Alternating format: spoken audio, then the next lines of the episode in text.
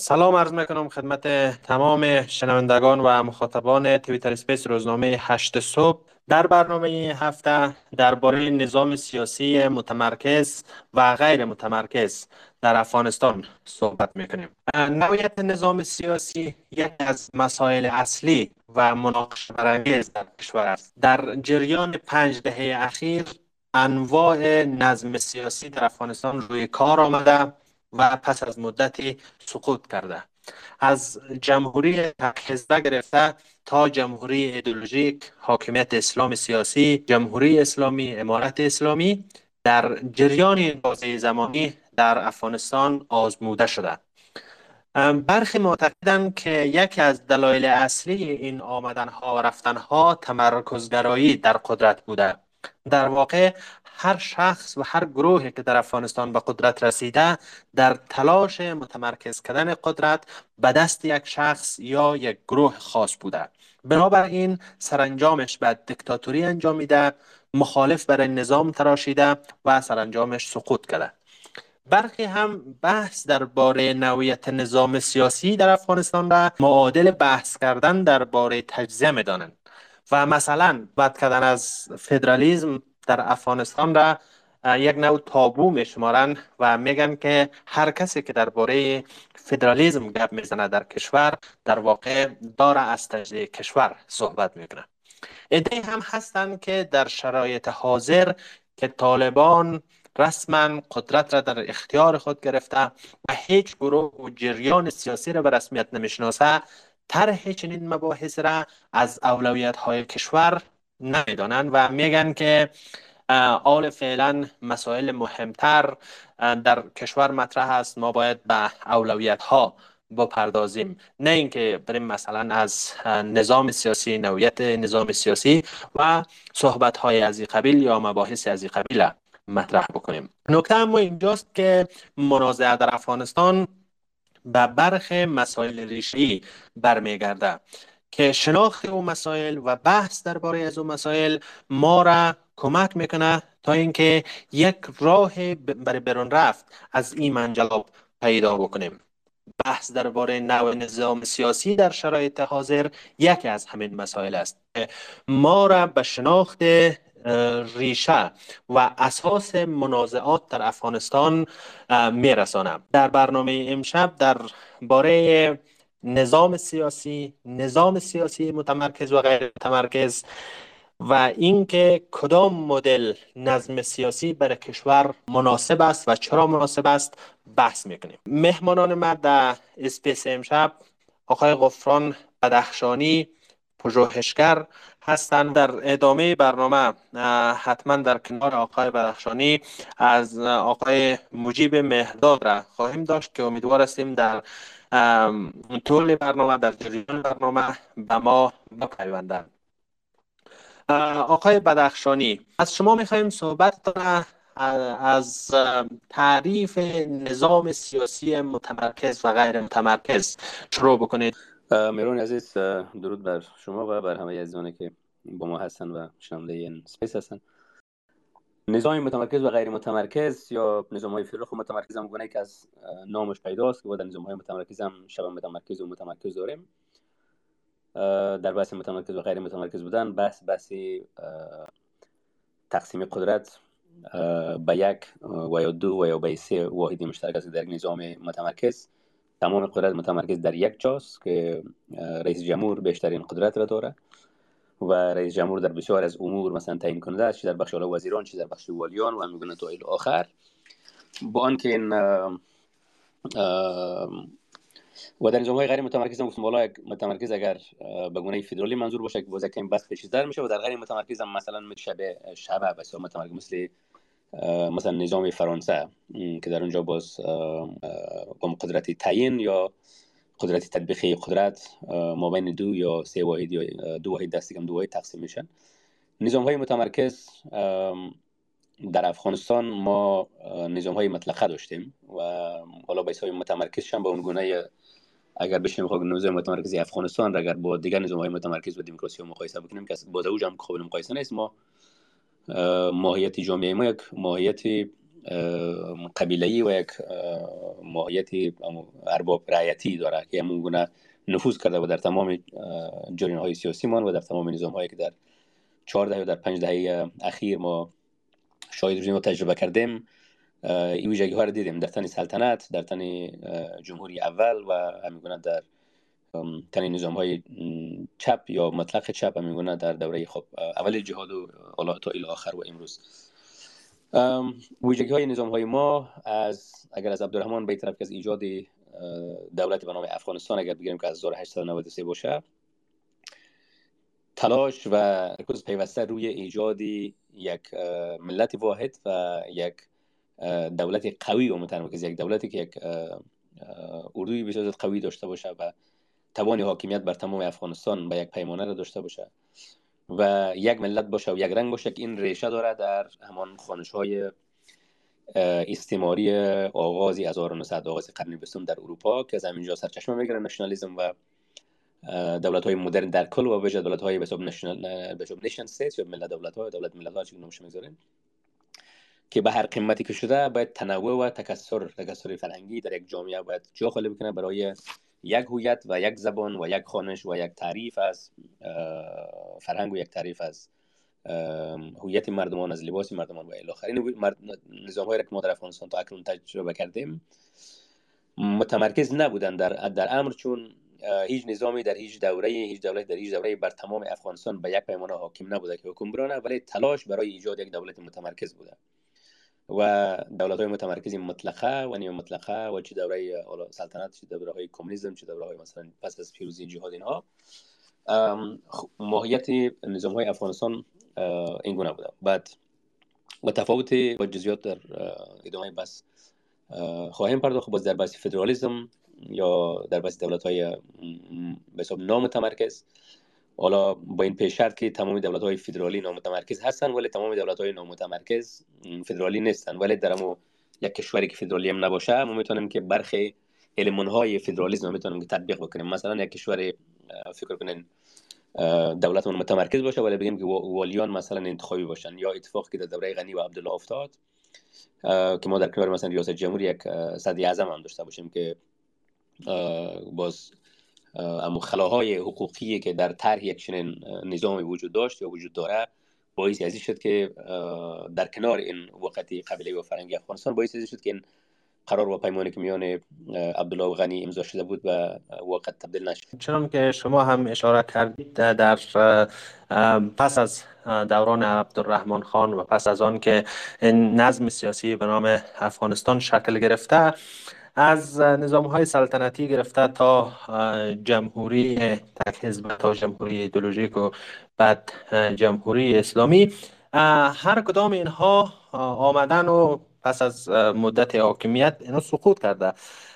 به نظر شما تنها دلیل یا اصلی ترین دلیل سقوط از این نظام ها یا عدم استمرار این نظم های سیاسی فقط در متمرکز بودنشان بوده یا خیر؟ دلایل دیگر هم داشته؟ متمرکز بودن یک دولت لازم نیست که همیشه به ناکامی بپیونده ولی خشتی اولی که در افغانستان کج نهادن در این کاخ برمیگرده به چیزهای دیگری. مثلا اما بحث استعماری نشنالیزم یا ملت, ملت نشنالیزم ناکام در افغانستان. برمیگرده به اونجا. یعنی ما می‌تونستیم که اگر تنوع فرنگی و تباری افغانستان مد نظر گرفته می‌شد و اگر تکثری فرنگی افغانستان در ساختار مثلا دولت واقعا به گونه عادلانه دیده می‌شد و اگر شهروندان افغانستان حالا با اصطلاح عامش به افغان دستی اول و به افغان دستی دوم تبدیل نمی‌شد و اگر تمام منابع اقتصادی در دست یک تباری مشخص قرار نمی گرفت و اگر 80 درصد و 70 درصد وزیر و دبیر و فلان و بهمدان از یک تبار اگر نمی بود ما با یک دولت متمرکز هم می‌تونستیم که یک جامعه ای بسازیم که باز شهروندان افغانستان تمام شهروندان یک جامعه خودشان در یک چنین ترکیبی بیابند و دولت با دهنده تنوع راستین یک جامعه باشه که نشد. در افغانستان بس از اون آغاز میشه که اول با نام مثلا یک مقایسه کوچک مثلا با ایران. ایران در 1935 ترسایی با اینکه در اون زمان خب از نگاه تاریخی اگر بگیم خب ایران را هم ایران میخواندن ولی خب افغانستان ایران میخواندن و ایران شرقی و ایران غربی و خراسان بس های یکم گنگ اینها. اما در 1935 ترسایی دولت فارس تصمیم می‌گیره که نامش ایران بگذاره و از جهان خواهش می‌کنه که از این پس ما رو به نام ایران بشناسین یکی از مهمترین دلیل های این کار یا انگیزه این کار این است که در ایرانی که با اون تکثر قومی که در از کرد و از بلوچ و از ایماق و از نمی‌دونم لور و از تاجیک و از عرب و از ده ها تبار دیگه در اونجا هستن وقتی که هویت ملی فارس میشه و تو فارس میشی و تو فارسی میشی و نام کشورت فارس است.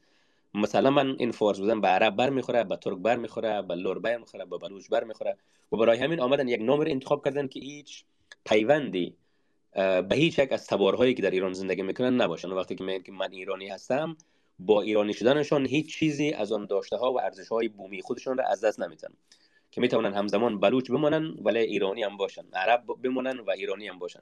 اتفاقی که در افغانستان افتاده این است که من تاجیک وقتی که افغان میشم دیگر به قیمت تاجیک بودنم تمام میشه و تمام تکاپو برای از میان بردن تاجیک بودن ما است و برای از میان بردن هزاره بودن و ازبک بودن ما است جا این خانش با که ما کتاب دولت به ملت نقد بر ساختار نظام سیاسی در افغانستان در یک از یک روزنامه فارسی زبان هندی به نام حبل المتین در اونجا نقل قول می‌کنم که در آغاز وقتی که معمولی ترزی برمیگرده به افغانستان و بحث هویت ملی در افغانستان رنگ می‌گیره و و اینا دو پا در یک کفش می‌کنن که به هر قیمتی که شود زبان افغانی و هویت افغانی در چند سال آینده جانشین زبان انگلیسی و زبان فارسی شود روزنامه حبل المتین به دولت همون زمان افغانستان مشوره میده و میگه که شما به جای از این که یک هویت مصنوعی را بر اکثریت مردم افغانستان تعمیل بکنین و دیشه به ریشه خودتان هم بزنید به جای از این شما هویت خراسانی و هویت پارسی را بر بگذینین که این گونه خودتان هم از این تمدن بزرگ به بهره نمونین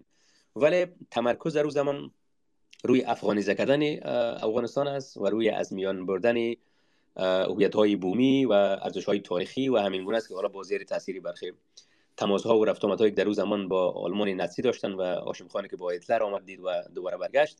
باز اونجاست که بسی آریانا یک کمکی پر رنگ میشه و پشتون ها خود آریایی می‌خوانن و با خود نزدیک بودنشون به هیتلر و این دشه های مثلا فاشیستی.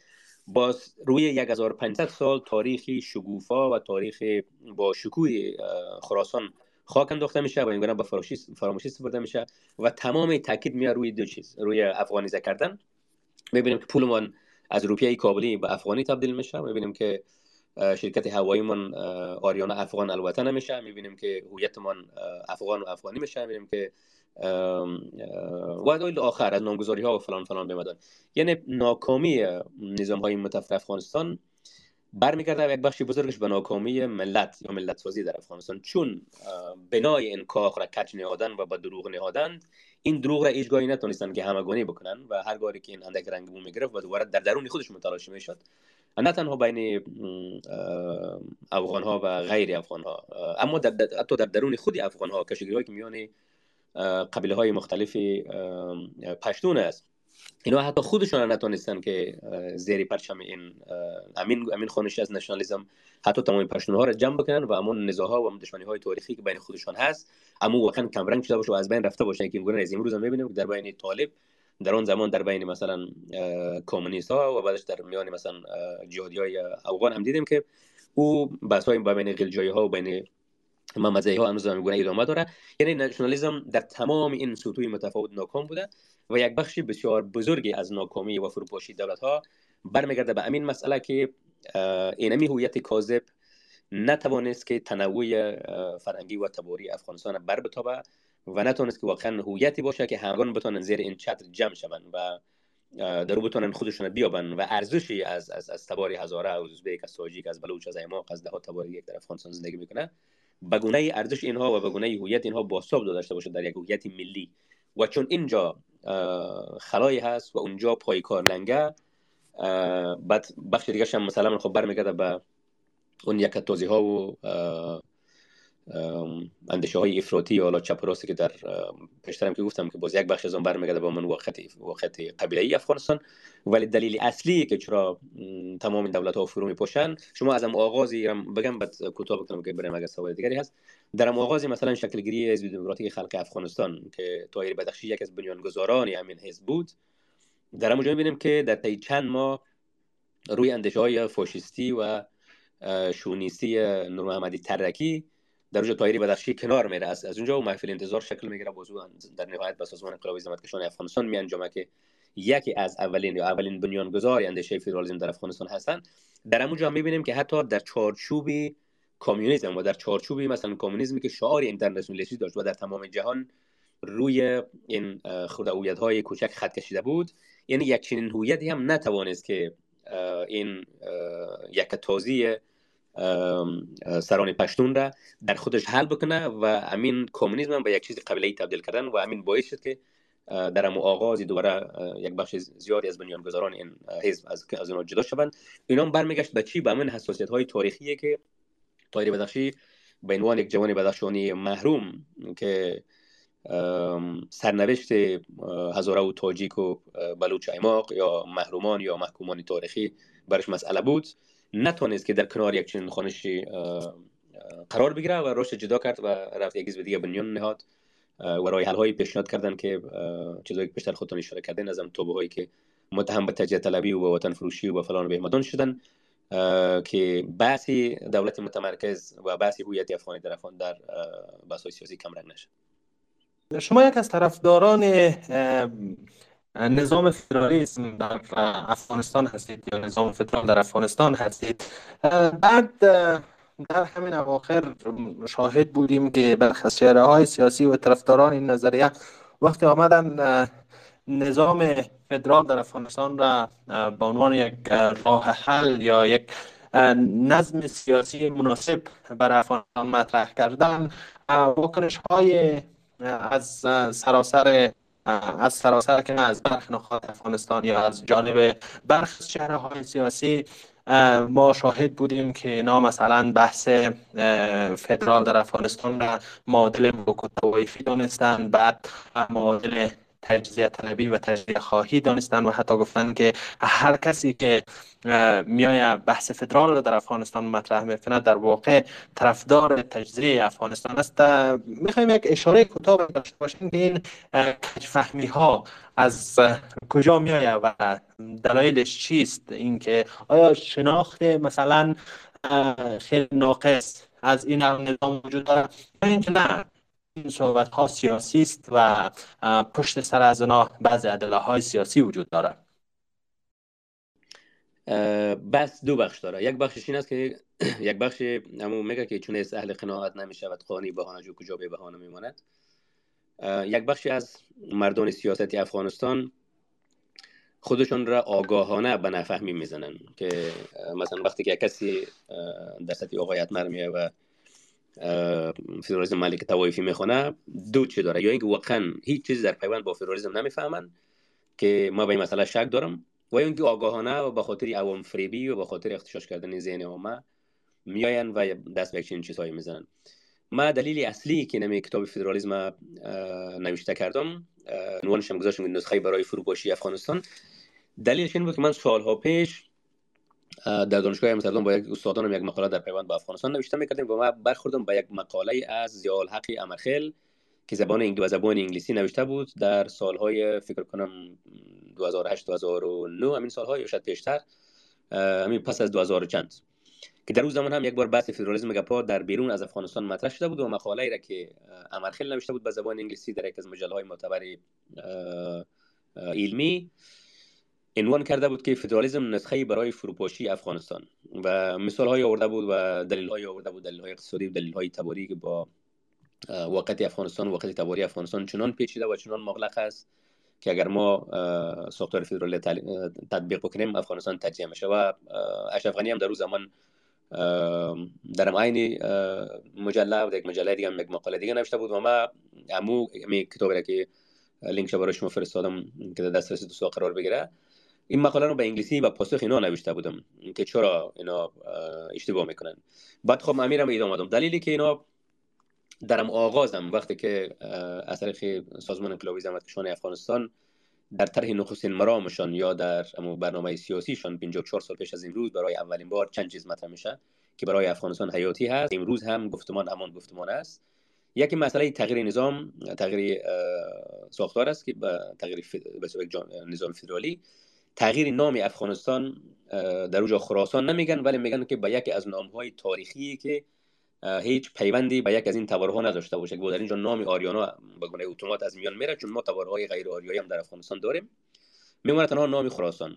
و مسئله دیگه ای که بسیار زیاد مهم است در اونجا به حق تعیین سرنوشت تا, تا... تا سرحد جدایی است که اگر ما نتونیم به گونه مسالمت آمیز و در چارچوب یک نظام فدرال در کنار هم قرار بگیریم این حق انسانی ماست که تا, تا مرز جدایی و تا سرحد جدایی دنبال حق و تعیین سرنوشت خودمان بریم. این سه بحثی است که در 54 سال پیش از امروز در طرح نخستین مرام سازمان انقلابی زحمتکشان افغانستان مطرح میشه. از زمان آغاز استدلال و بسگریزی هایی که امروز در میان دولت مردان افغانستان و در میان طیفی بزرگ نه تنها افغانان که حتی غیر افغانان تاجیکان و هزارگان و ازبکان که گلوی امان افغانیت هستن هم دنبال امید یک چین امو امو استدلال را که آنهایی که در دولت بودن و طرفدار دولتی متمرکز بودن به خاطر حفظ قدرتشان این میره تبدیل کردن به یک ذهنیت عام و این به خورد مردم دادن و حتی وقتی که با یک تاجیک و هزارم می نشستی و درباره فدرالیسم زدی پیش از اینکه چیزی درباره فدرالیسم بدانه اولین نتیجه گیریش این بود که فدرالیسم به تجه افغانستان می انجامه یک برخی این مسئله برمیگرده واقعا از از از بیخبری و از ندانی و ناآگاهی در پیوند با فدرالیسم. در این کتاب من چی کردم؟ در این کتاب رفتم تمام استدلال را که زیالحق امرخیل و غنی کرده بودن در این مجله ادبی من در کنار هر کدام از اینها دو تا سه تا استدلال گذاشتم که چرا با فروپاشی افغانستان نمی انجامه.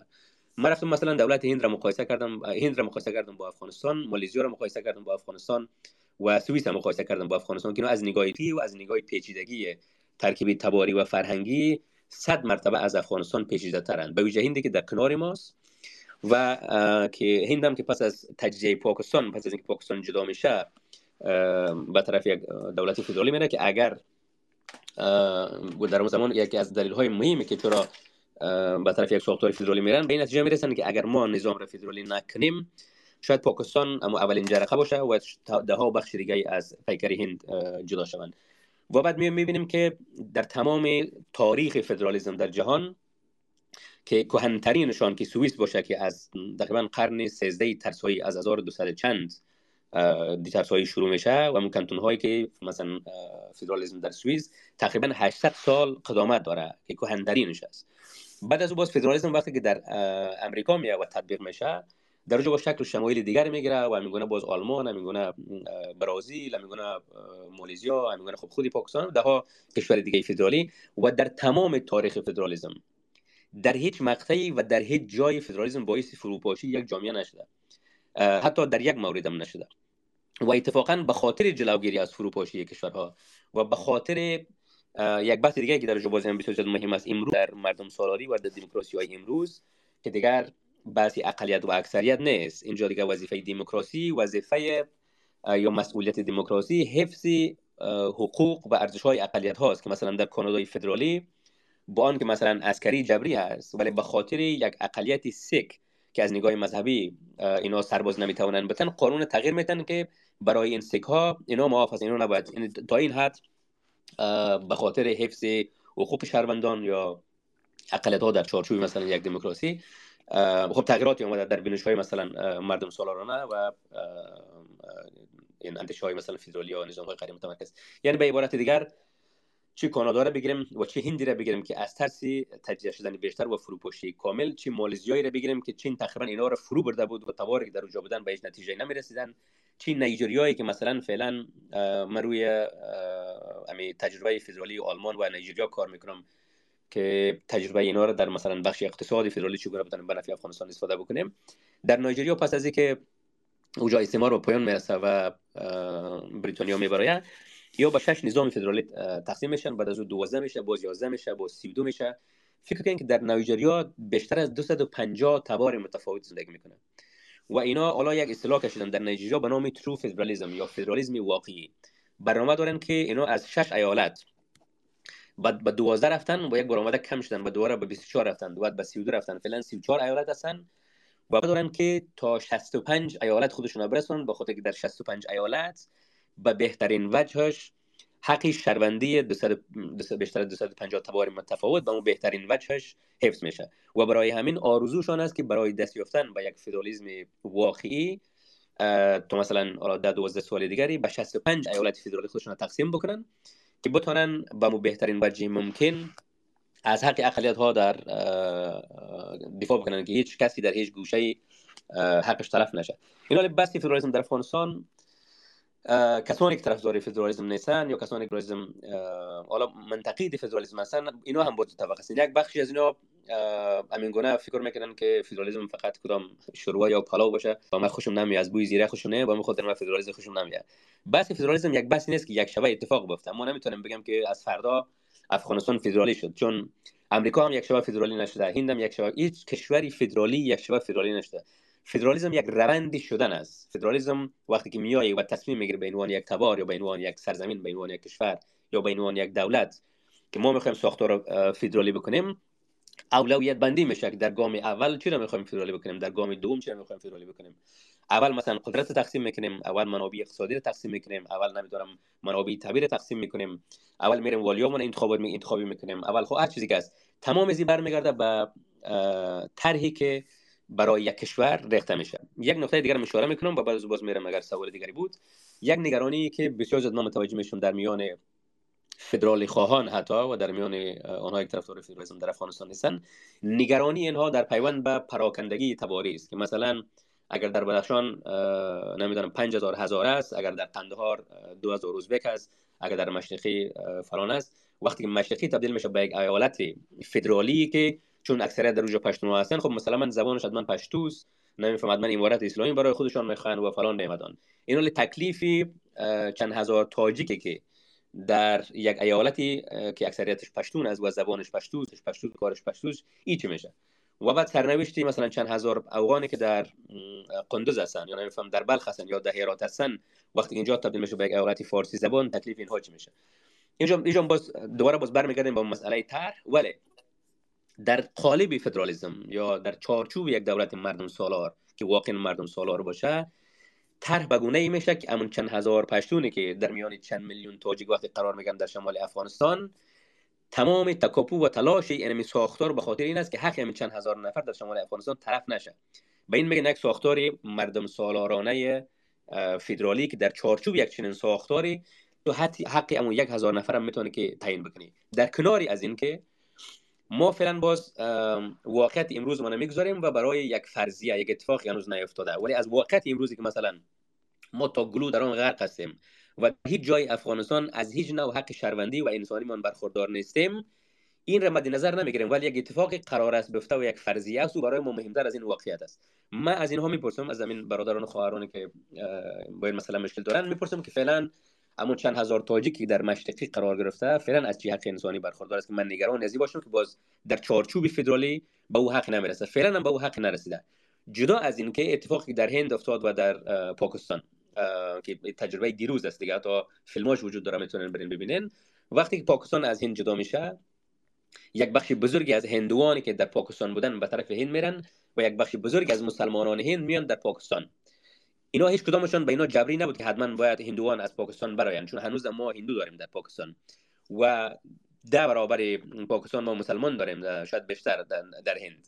اینجا جبری هم نبود که کدام مسلمان از کجای هند بخیزه بره در پاکستان و کدام هندو از پاکستان بخیزه بره در هند. هندوانی که در پاکستان بودن و به این نتیجه رسیده بودن که ما در یک سرزمینی به نام پاکستان که یک سرزمین اسلامی است و ما در اینجا هویت ما در خطر می‌بینم. بار بندش جمع می‌کنه میره در پاکستان زندگی می‌کنه در این زندگی می‌کنه و میگه یک بخش از مسلمانان هند که میگن ما در کشوری هندو یا کشوری که کشور سکولار است کشوری هندوان هم نیست و کشور مسلمانان هم نیست. ترجمه می‌تونن که بیان و در پاکستان زندگی یعنی اینا دستی کم در آن صورت انتخاب این را دارن که در کجا زندگی بکنن و کودکشان با کدام زبان سخن برانه و خودشان با کدام زبان دانشگاه بخونن و خودشان در چارچوبی کدام یک نوع نظام خودشان منتخب بکنن و برن حق انتخاب داشته باشن و الی آخر. یعنی کوشش اگر بکنم میرون عزیز این بدگمانی هایی که نسبت به فدرالیسم در افغانستان هست اینا برخواسته و تراویده از یک خانشی بسیار زیاد روشن و مشخصی است که ادامه خودش در خطر می‌بینه در یک چارچوب فدرالی. در اون چارچوب باید قدرت تقسیم بکنی باید منابع اقتصادی اثر تقسیم شه و تعریف شه. باید منابع طبیعی تعریف شه. به این معنا که آن هزاره محرومی که در مغاره های بامیان نشسته و حقش پیوسته مثلا به بدخشان میره اوج اول تصمیم میشه که اول حق از او به خودش برسه. و آن چیزی که از او بیشتر من را بتونه با دیگران تقسیم بکنه و دیگرش به قندهار برسه شان برسه. میگونه حق دیخان یک بدخشانی و میگونه حق دیخان قندهاری یا پکتیایی یعنی این بدبینی ها نسبت به فدرالیسم بیشتر از آن که استوار بر استدلال نه اینکه فدرالیسم نقاط منفی نداشته باشه مثلا من داره و شاید تمام چیزهای تمام ایلمان های فدرالیسم به درد افغانستان نخوره. ولی خب این مسئولیت ماست که بیایم به صادقانه و آگاهانه بکشیم و بخوانیم و ببینیم که مثلا از تجربه آلمان از تجربه هندی که شبیه ماست از نگاه ترکیب تباری از نگاه ترکیب مذهبی و مالیزیا که از نگاه مثلا تباری و مذهبی تقریبا افغانستان واری هست. تجربه مثلا سوئیس یا تمریج امریکا ببینیم که از اینها ما چی میآموزیم و چی, چی کدام بخش تجربه فدرالی اینها به درد ما می‌خوره و کدام بخش از خودمون می‌تونیم که به او بیافزاییم و چی کنیم؟ بومی بسازیم. ببینیم که چی چیزی ما در چی تغییری در ساختار فدرالیسم بیاریم که به درد افغانستان بیشتر بخوره. ولی این بدبینی ها و این بسگریزی ها و این کشباسی ها یک بخشش برمیگرده به اونهایی که سوگند خوردن برای خدمتی که باشه به خاطر حفظ منافع خودشان. قدرت را متمرکز نگه بدارن و او بخش دسته دیگرشون هم که دو بخش است. یک شما آگاهانه یک دیگه هم که ما اونا رو میگم تاجیکان یا هزارگان افغان بدرون که تنشان تاجیک است و روانشان روانی هست که حالا استدلال چیزی به گونه در دونشان و در روانشان نهادند و که که اینا خیلی نفی خودشون هم در تغییر یک چنین نظامی نمی‌بینن و کج می‌کنن. و بیشتر یک برخوردی سلیقه‌ای است تا چیزی که به ماهیت فدرالیسم ربطی داشته باشه. آقای مهرداد از شما میشنویم در ارتباط به نوعیت نظام سیاسی در افغانستان. عرض سلام دارم خدمت دوست عزیز. متاسفانه ما یک مشکل پیش آمده بود و از شنیدن حرف های خوب دوست ماندم.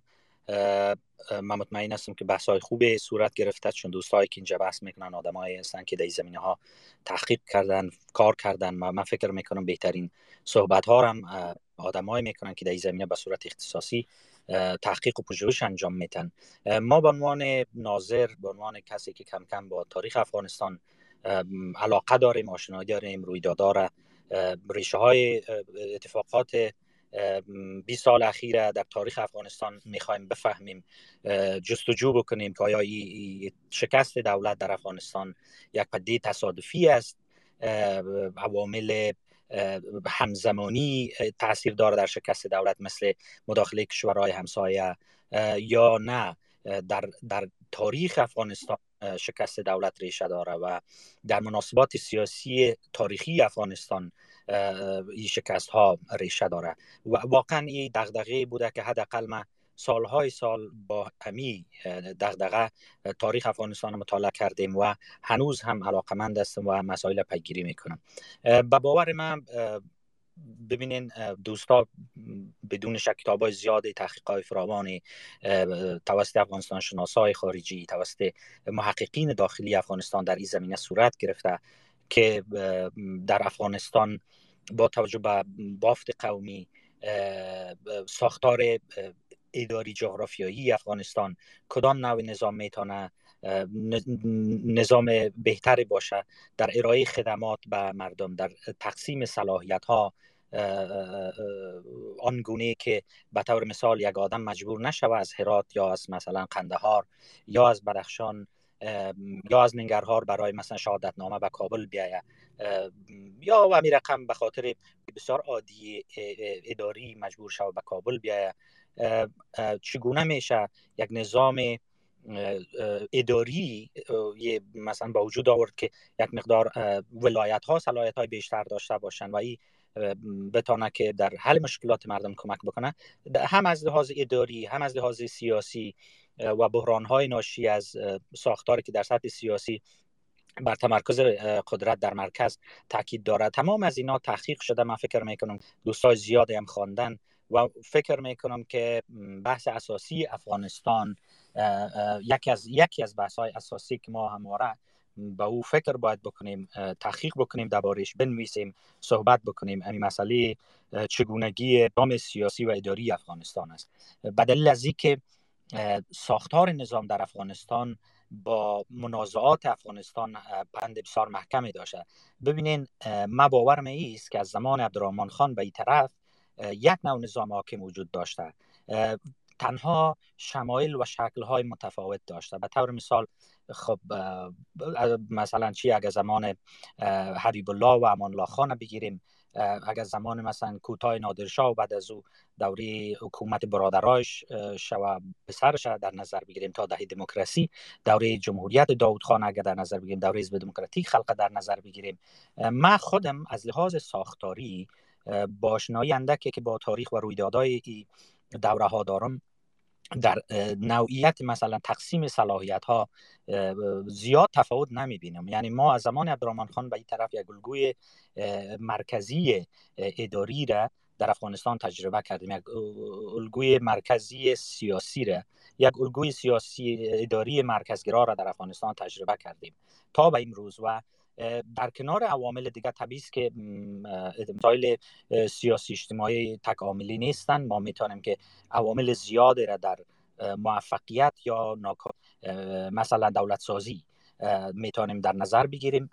اما من فکر می‌کنم نوعیت نظام سیاسی در افغانستان با و بخصوص پیوندش با ایدئولوژی ناسیونالیستی که در آغاز قرن بیست در افغانستان شکل گرفته یکی از عوامل عمده های سیاسی و شکست دولت در افغانستان است.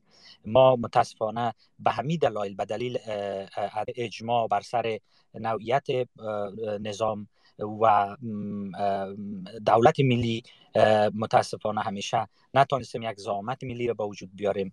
در افغانستان نتونستیم یک دولت ملی را که پاسخگو برای همه باشه و بخصوص به نیازمندی های مردم در سطح ولایات پاسخگو باشه نتونستیم به وجود بیاریم.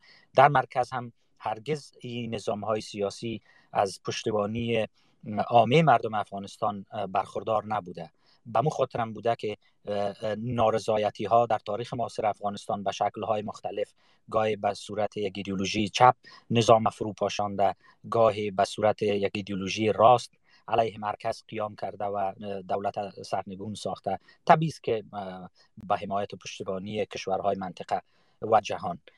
یعنی دلیل اصلی نارضایتی بوده دلیل اصلی بوده میان مرکز و پیرامون یا میان پایتخت و ولایت افغانستان یک رابطه منطقی یک رابطه سازنده اداری اقتصادی وجود نداشته. فقر همیشه بیداد می‌کرده. از لحاظ توسعه دولت هیچ وقت نتونست یک, یک پروژه ملی را در سطح روستاهای افغانستان و ولسوالی های افغانستان برای تغییر زندگی مردم عملی بکنه. همواره نگاه متمرکز به قدرت یک الیگارشی فاسد در مرکز در واقع همیشه راضی نگه داشته یک الیگارشی فاسد همیشه قدرت در مرکز قبضه می‌کردن و اینا از دولت و از امکانات دولت سوی استفاده می‌کردن. البته خوب تفاوت های وجود داره. مثلا بین دوره جمهوریت 20 ساله گذشته و دوره حزب دموکراتیک خلق افغانستان بعد از کودتا. است که اندازه فسادی داری کمی متفاوت است. اما در این مسئله تفاوت نیست. که قدرت در مرکز در دست یک نفر دست یک گروه سیاسی است. در دست یک گروه الیگارشی فاسد اقتصادی است. شما به طور مثال ببینین رویدادهای اواخر حکومت دکتر نجیب. اگر ببینین بسیار شبیه هست به رویدادهای آخر حکومت جمهوریت برهبری رئیس جمهور غنی.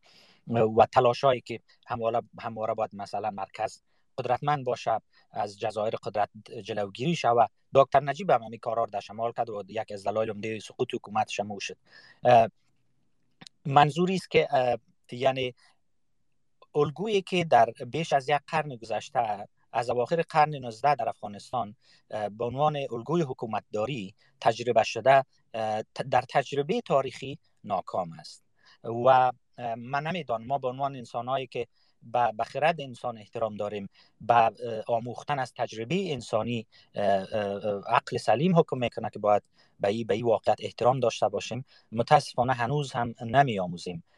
یک زمان نمی‌دانم سالهای 2000 چند بود که یک از احزاب سیاسی با آقای کرزی پیشنهاد کردند که 40 درصد پارلمان افغانستان چوکای پارلمان افغانستان باید به سازمان های سیاسی به احزاب سیاسی داده شود. یک نگرش بسیار منفی در زمان وجود داشت که خوب می‌گفتن احزاب سیاسی هم این تنظیم هاست دیگه. در حالی که ما باور می بود که حتی تنظیم های جهادی حتی طالبا و هر نیروی سیاسی دیگه اگر به صورت در چارچوب یک قانون اساسی که محدوده فعالیت های از اونها را به صورت احزاب سیاسی تعریف کرده باشه اگر اونا مثلا به یک سیستم پارلمانی داخلشان به مراتب مفیدتر از ایست که مثلا افراد او سازمان ها به گونه انفرادی در پارلمان بیان. به اون دلیل هم بود که همیشه بحث ما داشتیم که یک پارلمانی که حداقل در یک عضو پارلمانی که در پارلمان میآید در برابر یک حزب سیاسی پاسخگو باشه بسیار کلان است گپ است.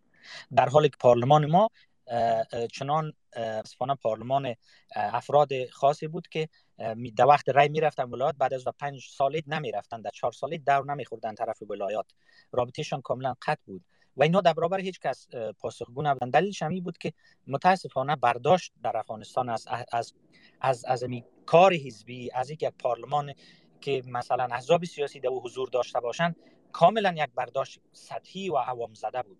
در حالی که احزاب جهادی بدنه اصلی جامعه سیاسی افغانستان و قدرت و نظام تشکیل می‌دادند.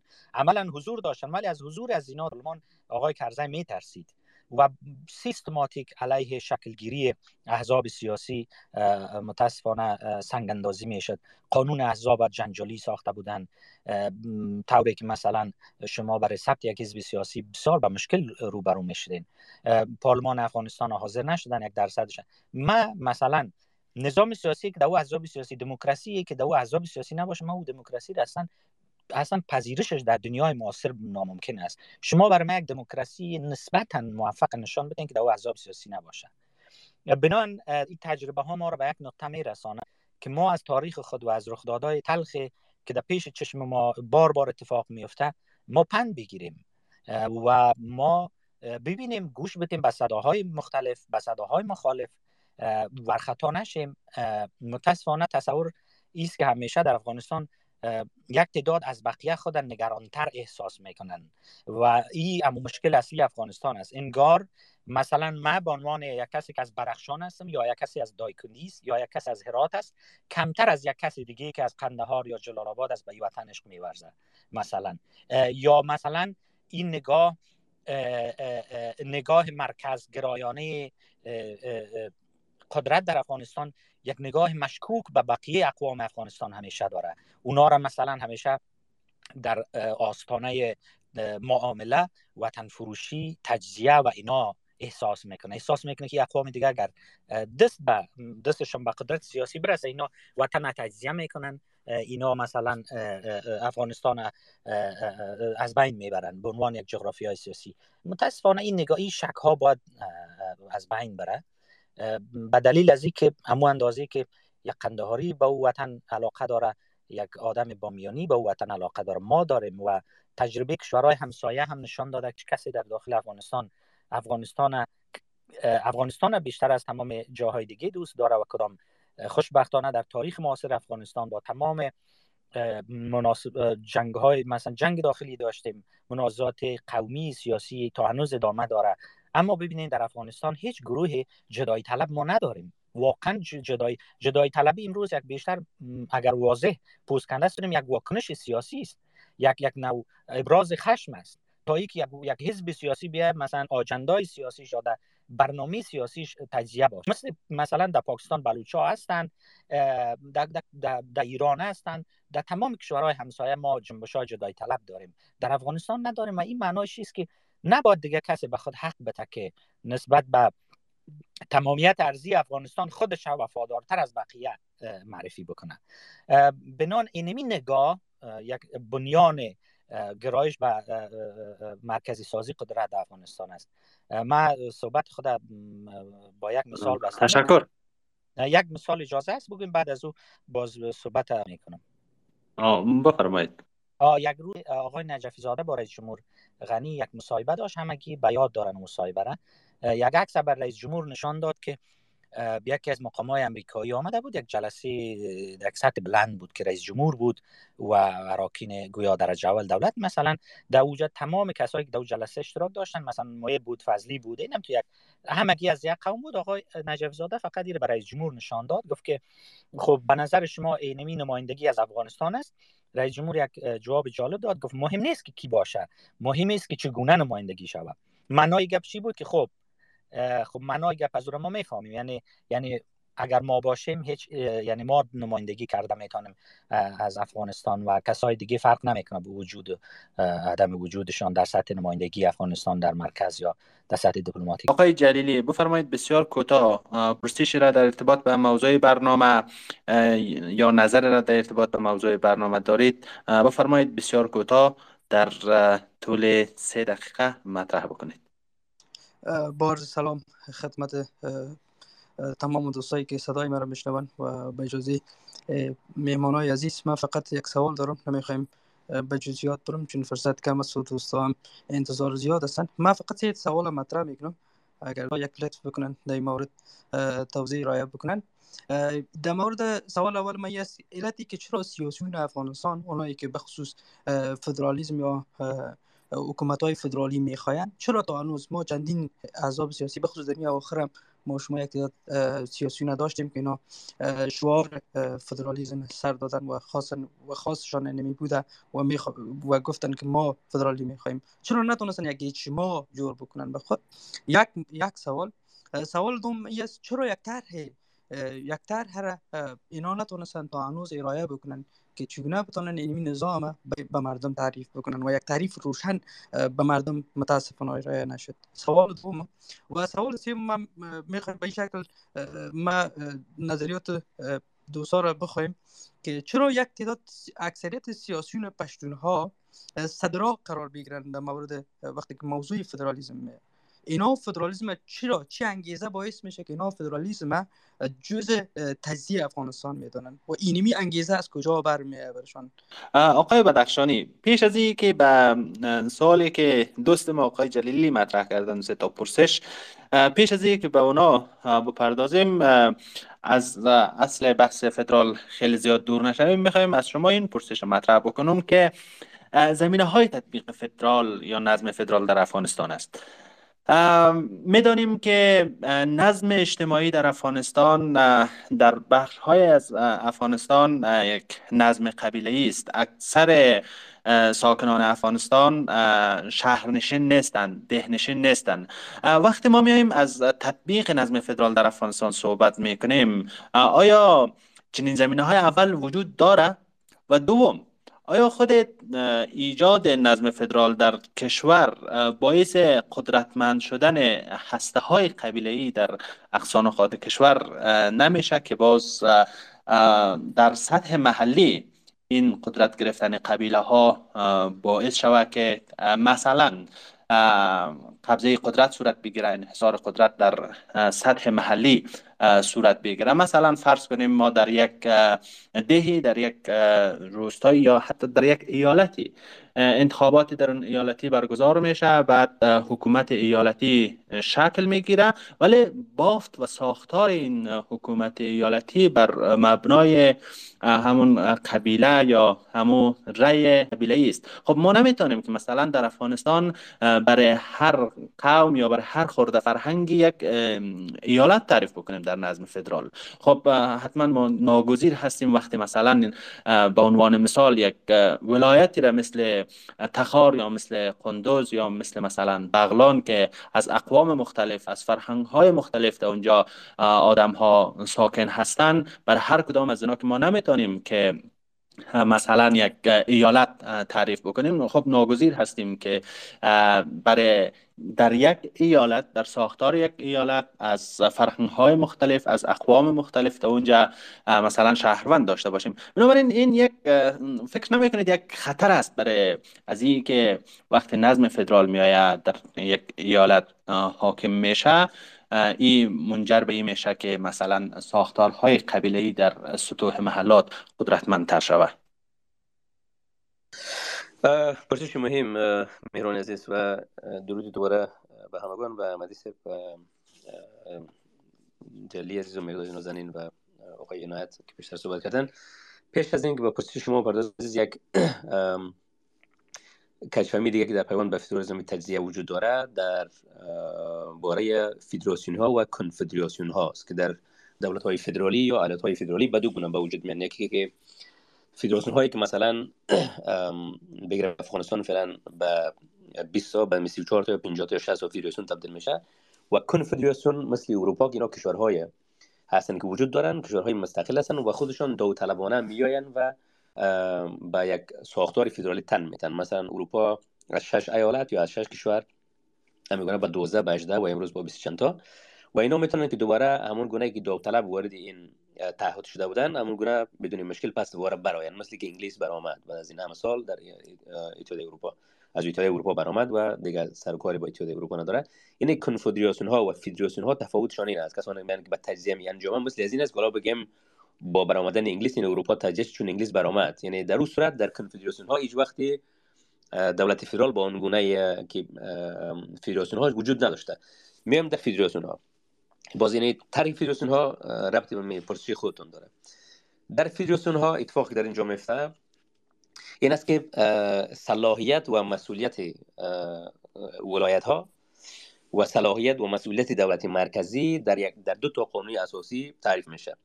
که ما یک قانون اساسی فدرالی داریم که بر تمام مثلا جمهوری فدرال حکم میرانه و قانون های محلی داریم که بر محله های مثلا مختلف حکم میرانه و در تضاد در تضاد به قانونی و حقوقی با قانون اساسی فدرال نیست. مثلا در امریکا در یک ایالت مثلا اعدام میشه یک کسی ولی در ایالت دیگه گفتن که نه ما ایدام را با ارزش های مثلا قرنی یکی سازگار نمی‌دانیم. ما ایجا ایدام نمی‌کنیم ما حبس ابد می‌کنیم. ولی در مرز از این وقتی که از این مرز بگذاری ایالت دیگه در اونجا مثلا به جای حبس ابد مثلا ایدام دارن. که در اینجا دو تا ایالت در چارچوب قانونی اساسی محلی خودش و بر اساسی باورها و جهانبینی خودش آمده و برخی برای خودش تعریف کرده. این حال در افغانستان فکر بکنید که اتفاقا دلیلی که ما باید فدرالی شویم همین است که شاید برخی نوع فرهنگ داریم. یکی فرهنگی که فرهنگ متمدن و فلان. یکی فرهنگ های منفی داریم که فرهنگ هستن. ولی فرهنگی است که مثلا با مثلا با روزگار امروز سازگاری چندانی نداره. اگر فرهنگ جنوب بگیریم ما نمی‌تونیم بگیم پشتون ها به فرهنگ هستن. نه پشتون ها فرهنگ دارن ولی فرهنگ منفی است از دیدگاه ما. وقتی که شاید اینا مثلا خواسته باشن که برخی کودهای قبیله و برخی ارزش های بومی خودشان را حفظ بکنن و این حق انسانیشان است و اینا باید بتوانن که حق را حفظ بکنن. و دلیلی که ما به طرف فدرالیسم میریم همین است که شاید خورده فرهنگ های در درون افغانستان در یک جایی باشه که برخی سنت های از یا به چشم مثلا من تاجی که با این پیش زمینه اینقدر هزار ساله تاریخی که در بدخشان زندگی می‌کنم شاید ناپسند باشه و شاید با مزاج من مثلا سازگاری نداشته باشه. ولی خب مشکلی ما است. او حق انسانی فلان خورده فرهنگ است که در هر جایی که هست در امو چارچوبی مثلا ارزش های تعریف شده خودش بتونه که خودش باشه. چرا ما نگران انحصار قدرت یا چرا نگران اقتداری؟ مثلا این از اون دلایلی است که برای تجزیه تجزیه میارن این است که اگر ما یک ساختار فدرالی داشته باشیم و یک از این ایالت ها قدرتمندتر شه و فلان. در یک چارچوبی فدرالی این اتفاق نمی‌تونه بیفته چون از نگاه حقوقی تعریف شده است. ما آمدیم و بیشتر گفتم که در دو قانون اساسی صلاحیت و مسئولیت ایالت ها و دولت متمرکز در برابر یکدیگر تعریف میشه. که اینا چی صلاحیت هایی دارن و چی محدودیت هایی برشان در چارچوب قانون گذاشته میشه. و تفاوت فدرال با دولت متمرکز همین است که در یک دولت متمرکز اینی مسئولیت قانونی و حقوقی نداریم. و برای همین وقتی که میگم که تمام دولت های فدرالی متمر... غیر متمرکز هستند ولی دولت های متمرکز فدرالی نیستن. تفاوتش اینمی باریکی حقوقی است که میان دولت فدرالی و میان خود دولت های دولت های محلی یا واحد های کوچک. اینجا یک قراردادی حالا اجتماعی یا حقوقی هرچی که نامش می‌گذارن میانشان وجود داره که از چی صلاحیتی و از چی مسئولیتی در برابر یکدیگر برخوردار هستند و تمام شهروندان یک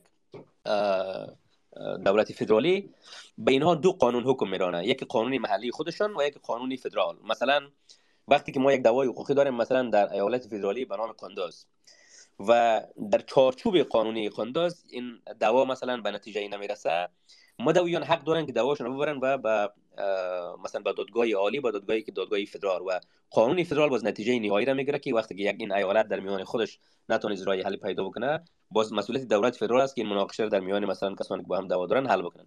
همین گونه در منابع مالی هم در تقسیم مثلا منابع اقتصادی. مثلا در, در نیجریا کاری که کردن برخی ایالت ها بسیار جد حاصل خیز هستند در اونجا مثلا بگونه این چیز که مثلا 60 درصد حاصلات اینها صرف خود اینها میشه ولی 40 درصدی از به دولت فدرال داده میشه. که دولت فدرال و دولت مرکزی خودش تصمیم می‌گیره که در کدام گوشه نیجریا مثلا فنان منابع کمتر دارن و از این 40 درصدی که از جا گرفتن تقسیم میشه که به اون منطقه هم برسه و میگه باز مثلا از اونجا زغال سنگ می‌گیره باز به شمال نیجریا میته و الی آخر.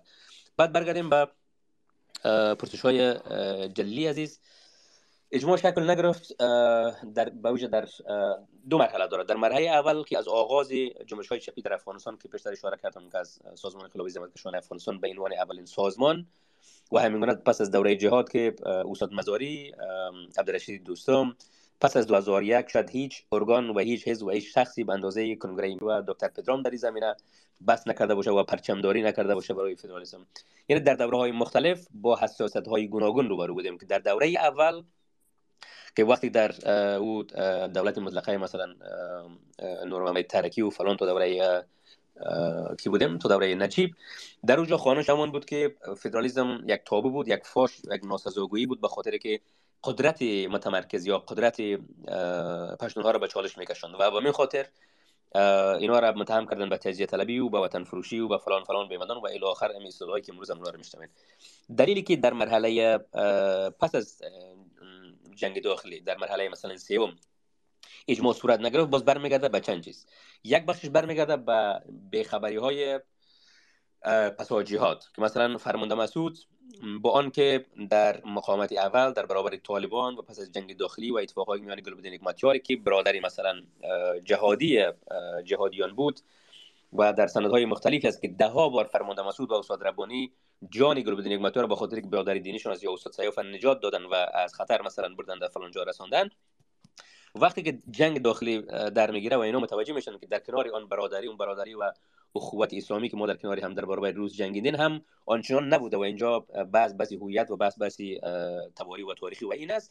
با تمامی امی آگاهی هم وقتی که در فرانسه میآیند و درباره فدرالیسم ازشان پرسان می‌کنن فرمانده مسعود میگن که ما فدرالیسم برای افغانستان مناسب نمی‌دونیم چون به تجزیه افغانستان می انجامه یعنی برخواست از یک بخبری و اینمی خانشه تا امروز سران جمعیت و یک بخش زیادی از هواخوان فرمانده مسعود به ایرس بردن و یک حساسیتی در برابر فدرالیسم حتی از گرفتن واژه فدرالیسم. اینا خودداری می‌کنه و باجاش میگن که دولت غیر متمرکز. با خب دولت غیر متمرکز وقتی که بیایم یا فدرالیست یا المان های فدرالی کدام چیز دیگه در اینجا وجود نداره.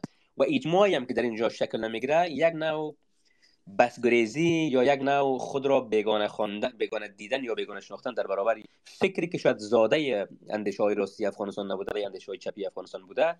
این هم یک از دلیل است که اینا چرا نتونستن که امو ذهنیت یا خانش های در اون حزبی خودشون کنار بگذارن و بیان و پا فراتر بگذارن و یک ساختاری را مثل که استاد مزاری مثلا به این نتیجه رسیده بودن که ما ماهیت جهادی فلان بیمدان من تاریخش گذشته سر جای خودش.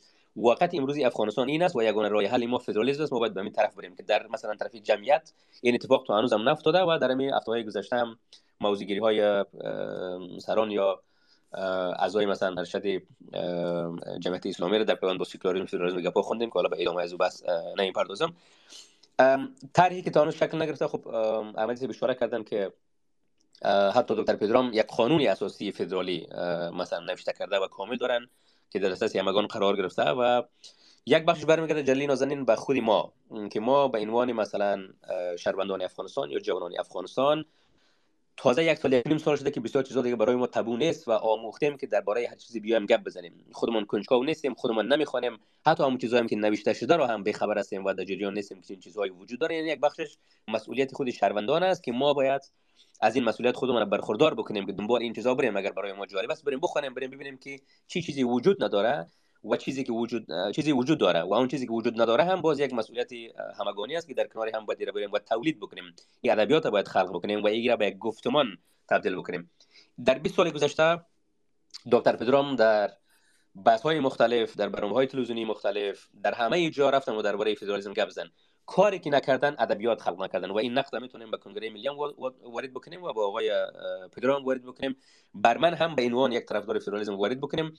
در مقدمه می کتاب هم که نوشته می‌کنم در اونجا ابراز شرمندگی می‌کنم که من به عنوان یک طرفداری مثلا اندیشه فدرالیسم به افغانستان با با آن که ما سر کارم با دنیای اکادمیک است ما تو هنوز مثلا امی اولین کارم است که ما انجام میتم خب امی کمکاری من از و کمکاری تمامی کسانی که خود را شریک سرنوشت سیاسی افغانستان می‌دانند. این یک مسئولیت همگانی است که دلیلی که تو هنوز با یک گفتمان و با یک بحث فراگیر تبدیل نشده که اتفاقا امسال یا در یک سال گذشته شد. حتی تجزیه افغانستان با یک گفتمان تبدیل شد. از او از او از او تبو بودن و از او مسائلی کسب بود دم نمی‌زد و به زبان نمی آورد. گذشت و آوردیم وارد کاملا یک مرحله نوی از ادبیات سیاسی افغانستان شدیم. ولی کمکاری هنوزم هست کمخانی هنوزم هست بخبری هنوزم هست.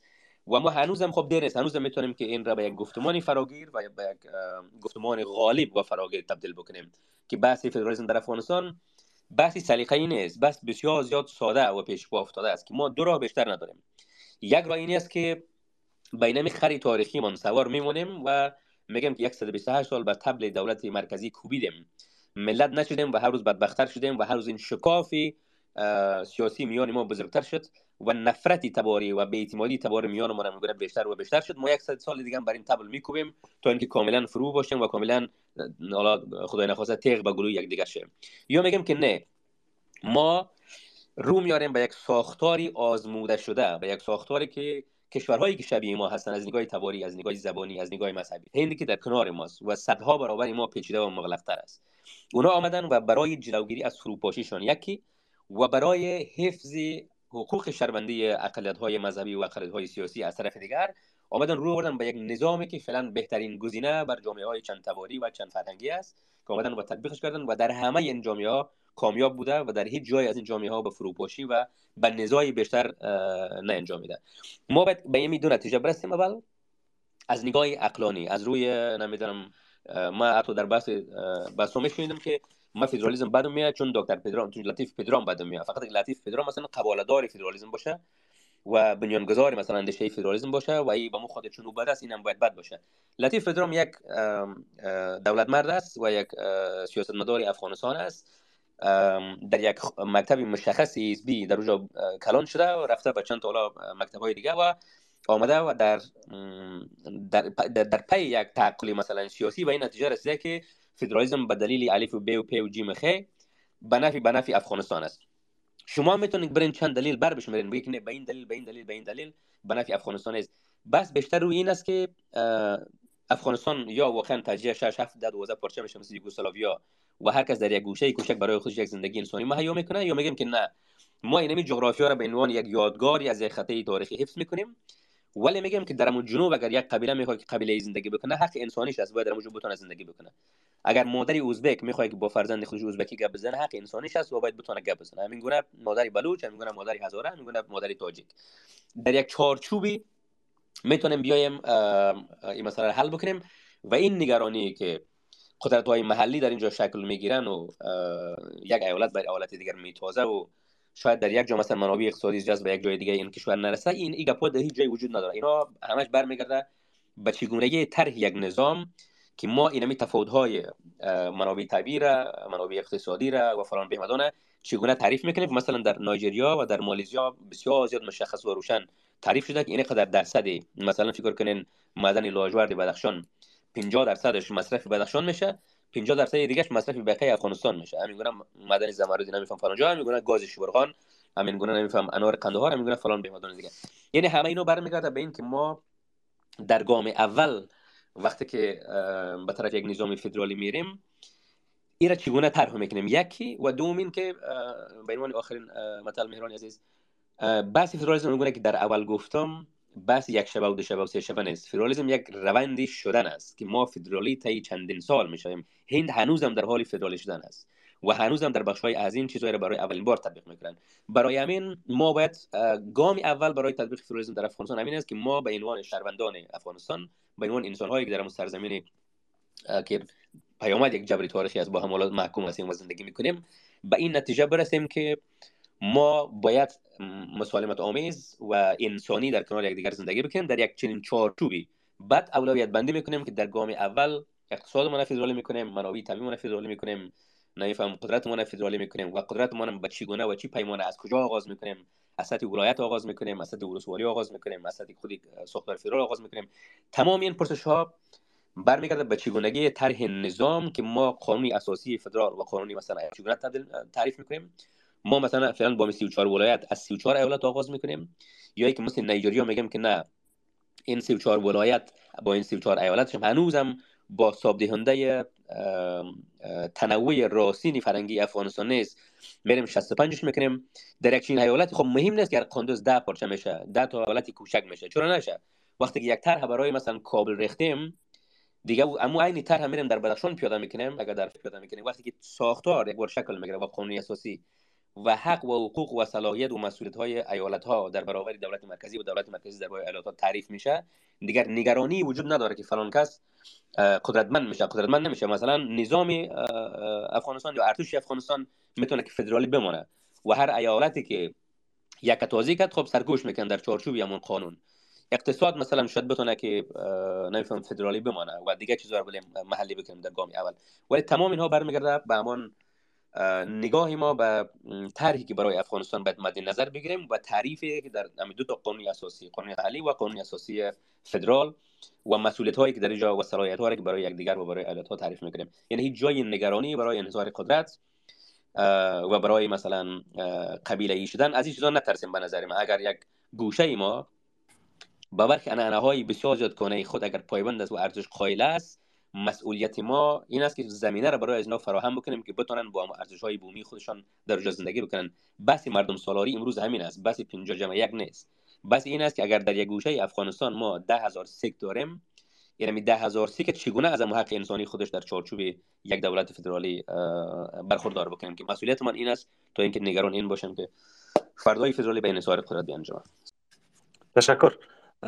آقای مهرداد بفرمایید. البته در قسمت این که چرا اجماع شکل نگرفته که آقای جلیلی پیش در پرسیدن تنز ماجرا هم اینجاست که سیاس، سیاسیون ما در کدام عرصه و در کدام موضوع اجماع داشتند که حالا در نوعیت نام سیاسی و مشخصا فدرال انتظار اجماع از این را داشته باشیم. بفرمایید. آقای مهرداد مشخصا به اون پرسش آقای جلیلی شما می‌خوایم بپردازید که چرا بعضی از شخصیت های سیاسی مشخصا در افغانستان یک نوع حراس دارن از مطرح شدن بحث نظم فدرال در افغانستان. پیشتر صحبت های آقای بدخشانی در عرصه داشتیم می‌خوایم از شما را بشنویم در این زمین. بحث های بسیار خوبی را آقای بدخشانی انجام دادن. فقط یک مورد ما می‌خوایم شاید یک مقدار متفاوت تر بهش بپردازم و او مسئله افغانستان جامعه قبایلی است.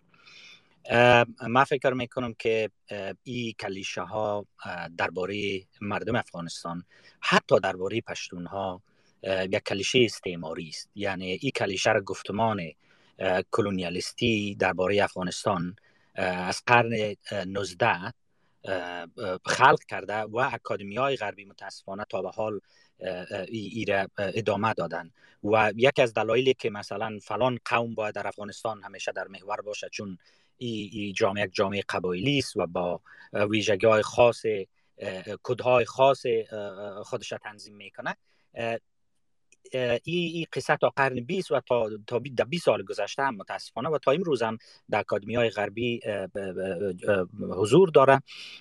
ای گزاره افغانستان جامعه قبایلی است. به قول استاد شهرانی که میگن مثلا پشتونوالی دارلینگ اکادمی های غربی است. یعنی یک چیزی است که بسیار زیاد اکادمی های غربی به او می‌پردازند.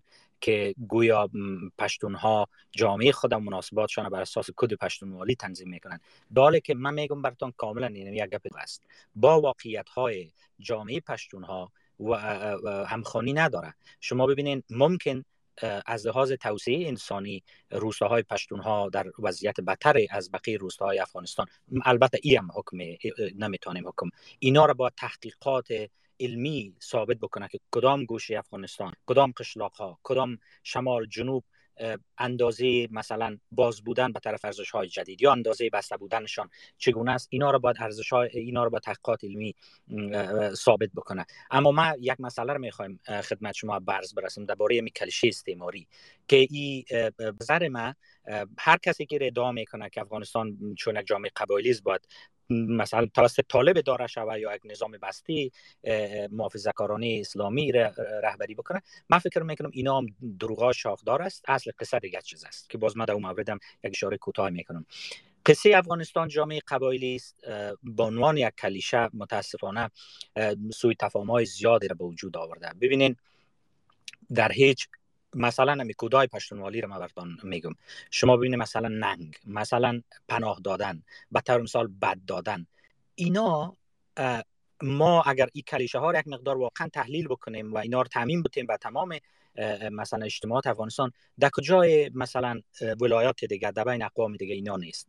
آیا در بین تاجیکا بد دادن نیست؟ آیا در بین تاجیکا هزارها ها مهمان نوازی نیست؟ آیا در بین هزارها تاجیکا ها انتقام؟ به عنوان یک از کدهایی که گویا این اختصاصا پشتون ها و گویا یک از کدهای پشتونوالی است. این دروغ های ساخته استعمار است به خاطر است که متاسفانه در افغانستان بحث های پسا استعماری یا استعمار زدایی هنوز باید نه تنها از روایت تاریخی ما یعنی به صورت کامل روایت تاریخی ما را بررسی بکنه و از از این فلتر بگذره بلکه های اجتماعی ما را هم. از لحاظ جامعه شناسی قوم شناسی باید اینا هم در واقع استعمار زدایی شود. این بحثا اینا هم برساخت است که متاسفانه سوی تفاهم ایجاد می‌کنه ببینید تمام روستاهای افغانستان به یک اندازه محروم هستند. من هیچ مثلا نمیگم تفاوت وجود نداره. من منکری تفاوت نیستم. اما من مخالف این مسئله هستم که بعضی خصلت های فرهنگی برای یک مثلا تمام اقوام به تمام مثلا یک قوم تعمیم داده شود. به طور مثال خصلت مدرن به تاجیک و هزاره و ازبک انتصاب شود. یعنی معناش است که تمام هزاره ها تمام تاجیک ها بسیار مدرن هستند. سوال من است که پس هزاران طالب بدخشانی چه کار می‌کنند هزاران طالب در بدخشان چه کار می‌کنه در غور چه کار می‌کنه طالبا؟ در هرات طالبا چه کار می‌کنه اگر ما ما یک مقدار اینمی کلیشه های برساخته شده را اگر یک مقدار با یک مقدار نگاه علمی تر به اینا داشته باشیم اینا باد میشن به هوا میرن دود میشن به هوا میرن به قول معروف مارکس. یعنی اینا حقایق افغانستان نیستن. شما به طور مثال ببینید کسایی که از طالب امروز به نام پشتون حمایت می‌کنن اینا انگیزه های ایره ندارن که افغانستان یا پشتون ها مثلا چون یک نظام قبایلی دارن به او خاطر طالب بر یک نظام قبیله‌ای بر یک نظام مثلا محافظه کارانه گزینه مناسب تر است اصل قصه قصه اونمو نگاه بنیادین به مسئله قدرت در افغانستان است. هر چیزی دیگه من فکر می‌کنم حاشیه است. حمایت از طالب به این دلیل میشه که خب فعلا طالب پیروز میدان شده. و پشتون ها من نمیگم کل پشتون ها یک تعدادی از پشتون ها از طالب ها حمایت می‌کنن ولی شما به طور مثال ما ارجاع میتون به دلیل که کلیشه ها را عدم حقانیتشان من میگم باید نگاه متفاوت تر ببینیم. شما برین اعلامیه های طالبا را دزیرش ببینین. ببینین چقدر پشتونا از اعلامیه ها حمایت می‌کنن چقدر از اینا انتقاد می‌کنن. ممکن نظرتان تغییر بکنه در حدود 90 درصد علیه از اینا گپ می‌زنن. علیه ممنوعیت نظام تحصیلی دخترا گپ می‌زنن. علیه فقری که طالب باعث شد اعتراض پشتون ها من میگم که ما مثل اسب گادی وار نباشیم که یک طرف ببینیم بریم جامعه ما رو دقیق بررسی بکنیم بشناسیم تا اینکه قضاوت درستتر درباره جامعه ما داشته باشیم.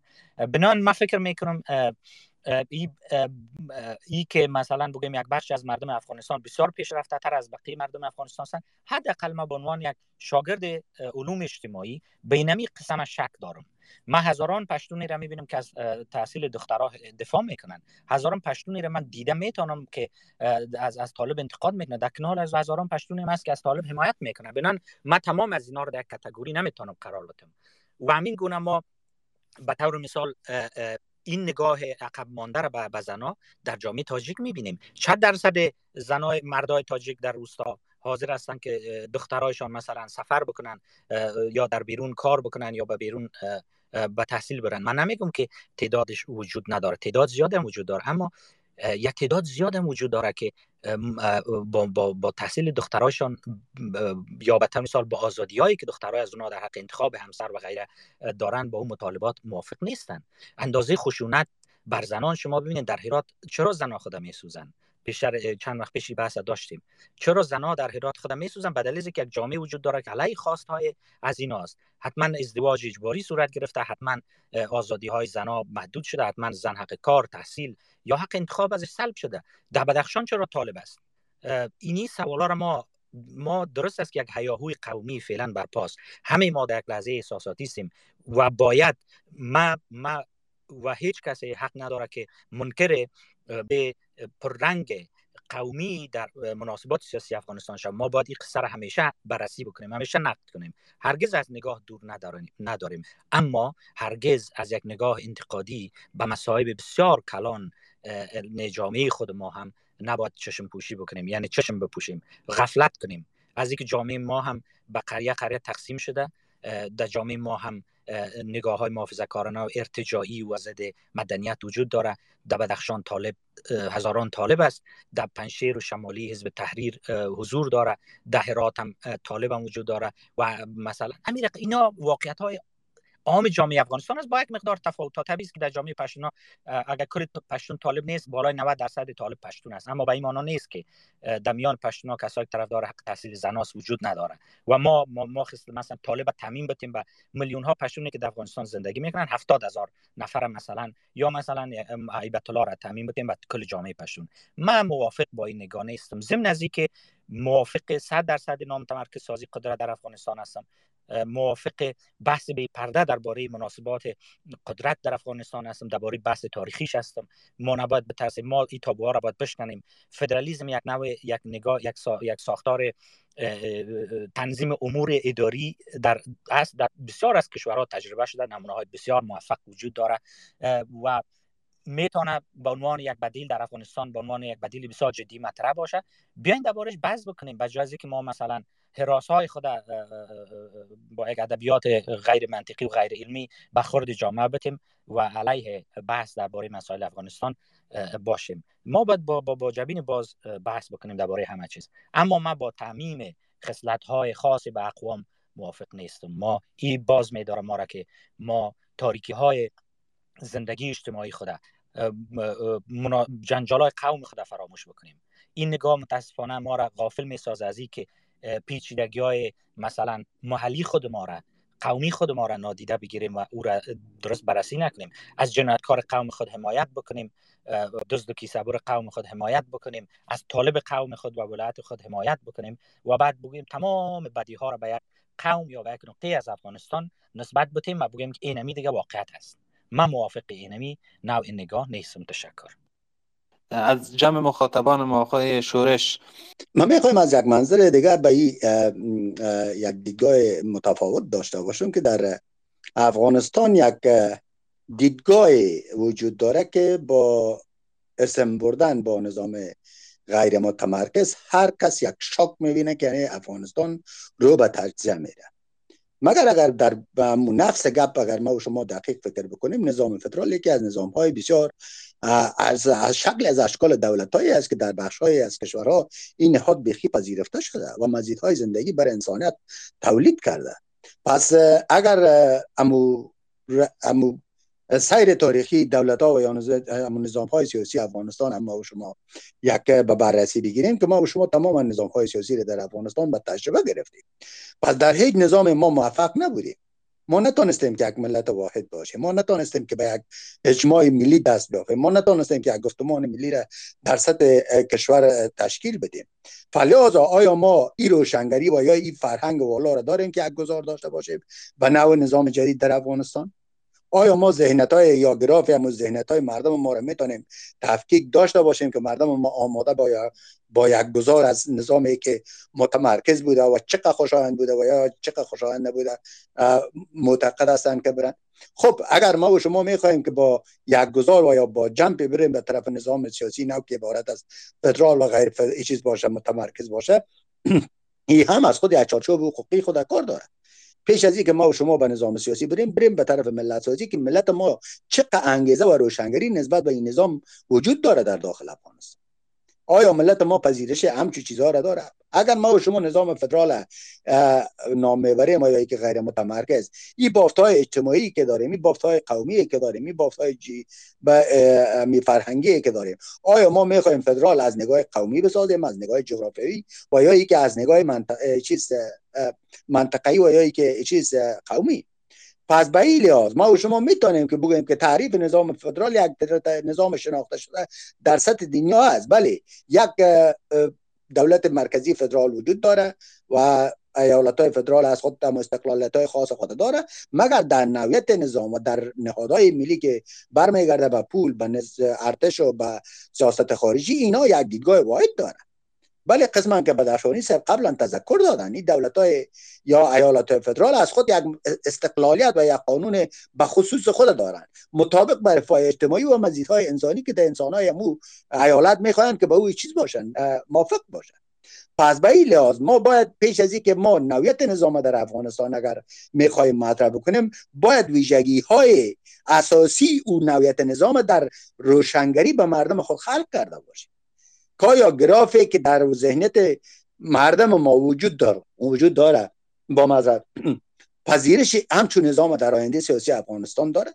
آیا ما این نوع علاقات مافیایی که در افغانستان داریم بنابر علایق شخصی و سیاسی خود که در افغانستان در یک حلقه متمرکز بودن قدرت سیاسی در افغانستان سود بیشتر می‌برند آیا اینها مجال ای را به مردم میدن؟ آیا این روشنگری را فرصتش به مردم میدن؟ سوالاتی است که باید مطرح شود. و گراف امو پذیرش نویت نظام در بین مردم ما و شما باید تجسس شود و کاوی شود و کنکاش صورت بگیره در این خب ما بسیاری گپا نمی‌خوایم که به خاطر که وقت برنامه کم است.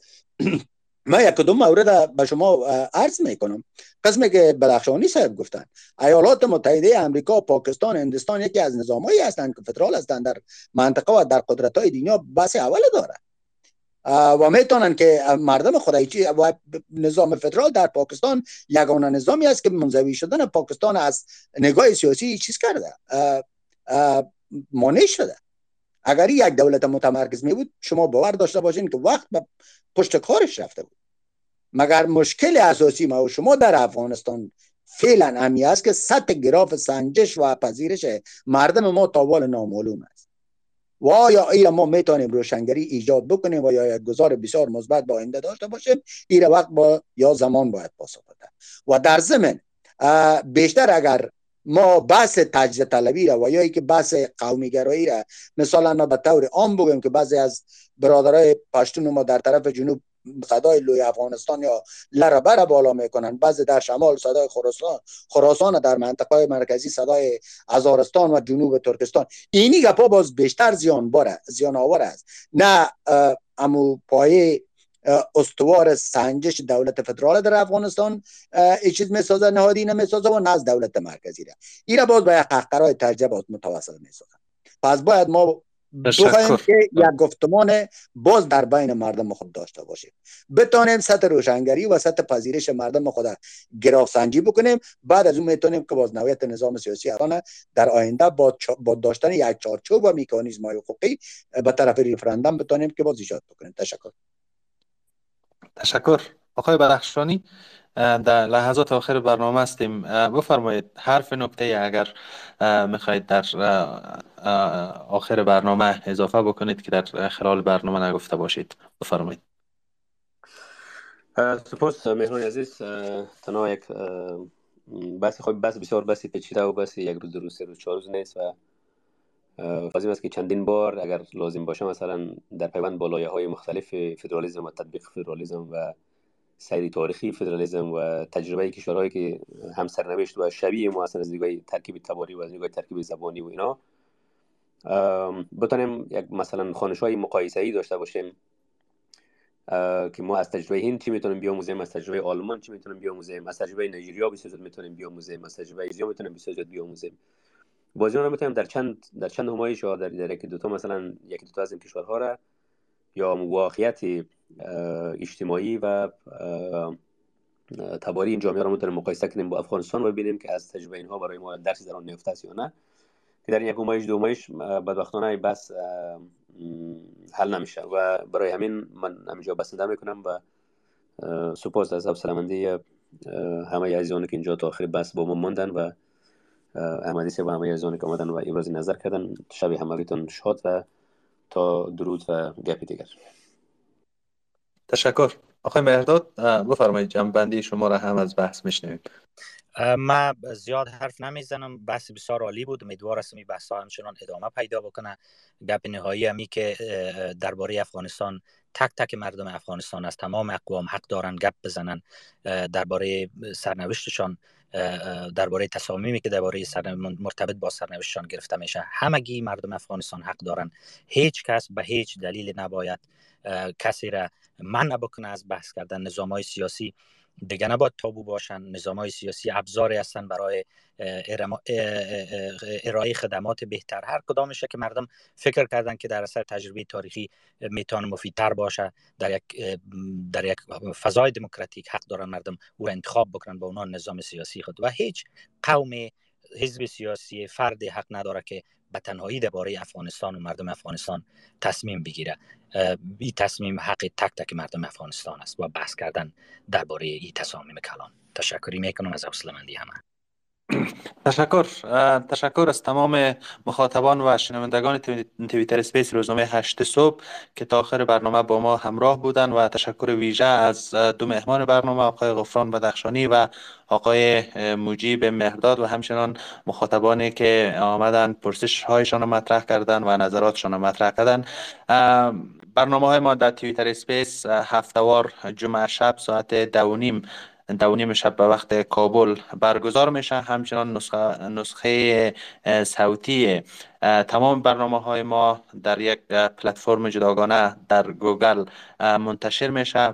دوستایی که کل بحث دنبال نکردن می‌تونن از اونجا به تمام صحبت ها و نظرات مهمانان ما در اونجا گوش بسپارن و همچنان نسخه تصویری این برنامه هم که به شکل نوار تصویری نشر میشه در چینل یوتیوب روزنامه هشت صبح به صورت هفتوار منتشر میشه. تشکر از یک تا آخر بحث با ما همراه بودید. وقت خوش برای همه. آرزو می‌کنم خدا حافظتون